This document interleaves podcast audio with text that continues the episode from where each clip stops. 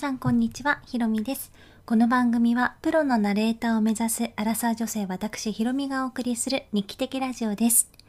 え今日はですね、5月の5日のもう夜ということでそろそろ日付が変わりそうなんですが、子供の日でしたね。私はあの唯一見てるテレビ番組にサザエさんがあるんですけど、あの子供の日特集みたいなのやっていて、特集というかそういうあのネタをやっていてネタっていうのもなんかちょっと違いますかね。エピソードやっていてなんかすごくほっこりしました。もう子供じゃないんですけどなんかこう鹿島餅とか鯉のぼりとか見るといいな子供ってなんて思ったりもするんですがゴールデンウィークもう終盤ですね。皆さんいかがお過ごしでしょうか？私は特にどこに行くこともなく仕事とひたすら練習をしてました。最近はもう何て言うんでしょう。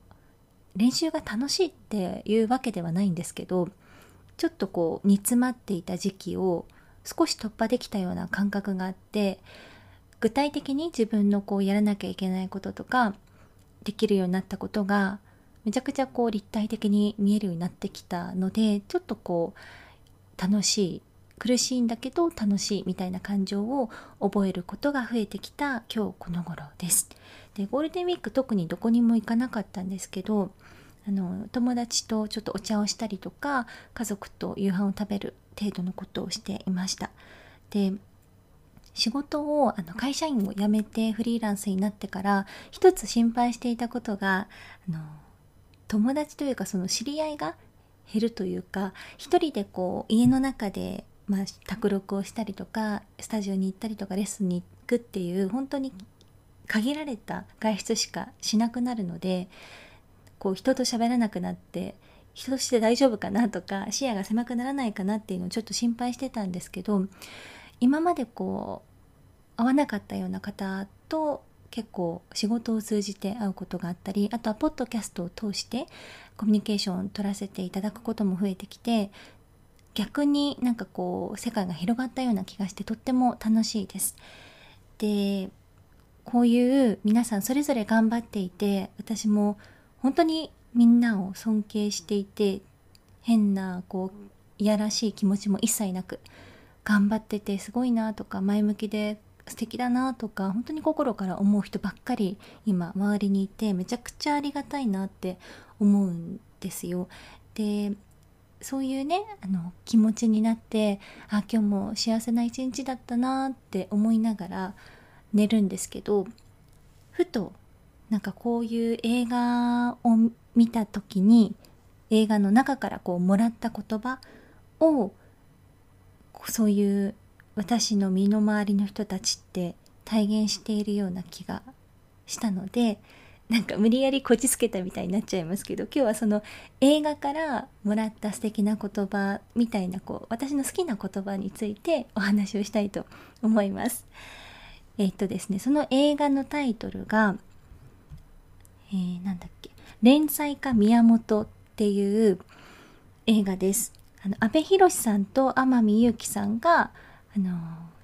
共演されている映画なんですけどもご覧になった方いらっしゃいますかね？2017年なので割と最近ですねにあの放映されたものだそうです。私 Amazon プライムで見たんですけどこれはあの重松清さんの「ファミレス」っていうあの小説があの原作なんですけれども子供が独り立ちした後の夫婦がどんな風にこう向き合っていくのかっていうのをコミカルかつハートフルに描いた映画です。で安倍さんと天海さんの間には一人の息子さんがいらっしゃいまして、まあ、彼が独り立ちをしたっていうことで急に2人きりになっちゃってしかもできちゃった結婚だったので新婚生活っていう2人だけの生活をほとんど経ないままいきなりこう大人になって50になって初めてお互いと向き合うっていう、まあ、そういうシチュエーションになった時になんかこうギクシャクしたりもするんですよね。で、まあ、そんな中いろんなこうハプニングもあったりして物語が展開していくって本当にあったかい話なんですけどその中で私があとってもいい言葉だなって思ったのがですね一つあります。でそれが、えー、安倍さんがとあるですねあの安倍博さんが演じる方は宮本さんは教師を小学校の教師をやっているんですけどその教師をじゃなくてそのクラスの生徒の一人の家庭にちょっと問題があって、まあ、何のアポもなく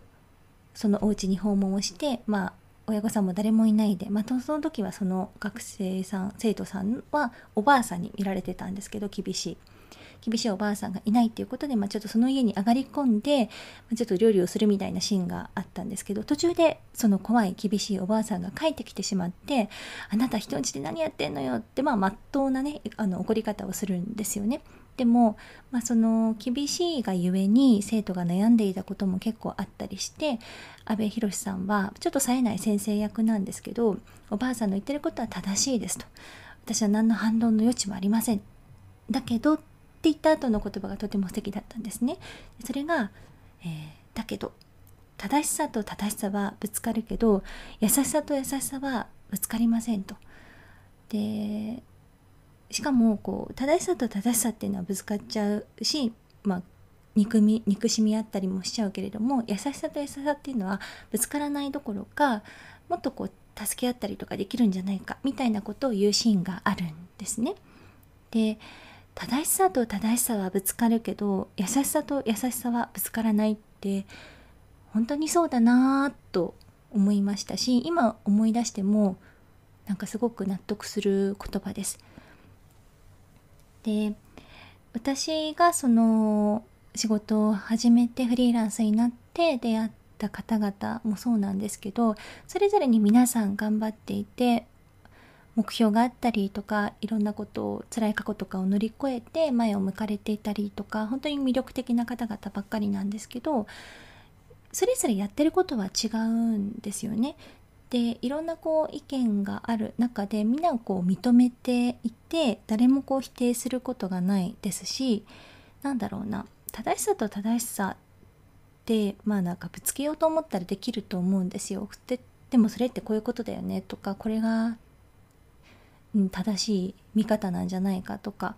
言うことはできるかもしれないんですけどなんかそれってあんまりいいものを生まないような気が私はしていてもちろんなんか絶対的に悪例えばいじめとか犯罪とかそういうのは論外ですけどそうじゃなくてなんかその人が一生懸命頑張っていることってそれだけですごく価値があって素敵なことだと思うんですよね。でかつそれをじゃあどうしていったらもっと何て言うんですかね。あのその人がもっとキラキラと輝くかみたいな視点で言ったら優しい観点からしか話すことがないですしなんかそういうこう方向性の方に囲まれてるような気が最近しています。ちょっと言ってる意味が喋ってる私が なんかよく分かんなくなってきちゃったんですけど伝わりますでしょうか？であのとにかくですねあのそういう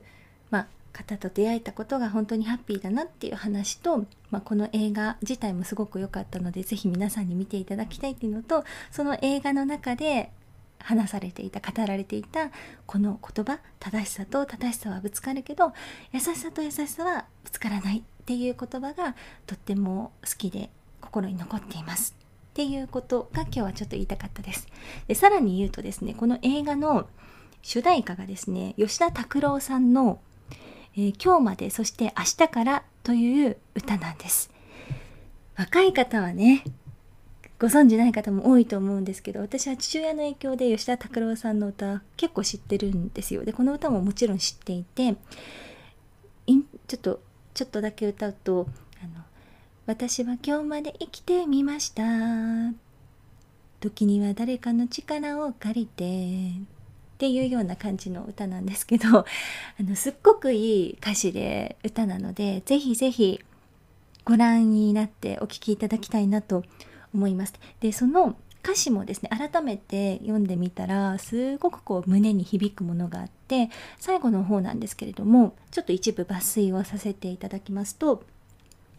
えー、私には私の生き方がある。それはおそらく自分というものを知るところから始まるものでしょう。けれどそれにしたってどこでどう変わってしまうか。そうです。わからないまま生きてゆく。明日からのそんな私です。というフレーズがあるんですけどここもすごく私はあのジーンと胸に響きました皆さんはどう思われますでしょうか？そんなちょっと今日は特にグダグダな感じで、えー、すみません最後まで聞いてくださった方はありがとうございますまた次回も聞いていただけると嬉しいですそれでは、えー、明日までお休みという方も多いと思うので、えー、ゆっくり体調を整えて素敵な休日をお過ごしください。それではまた次回お会いしましょう。さようなら。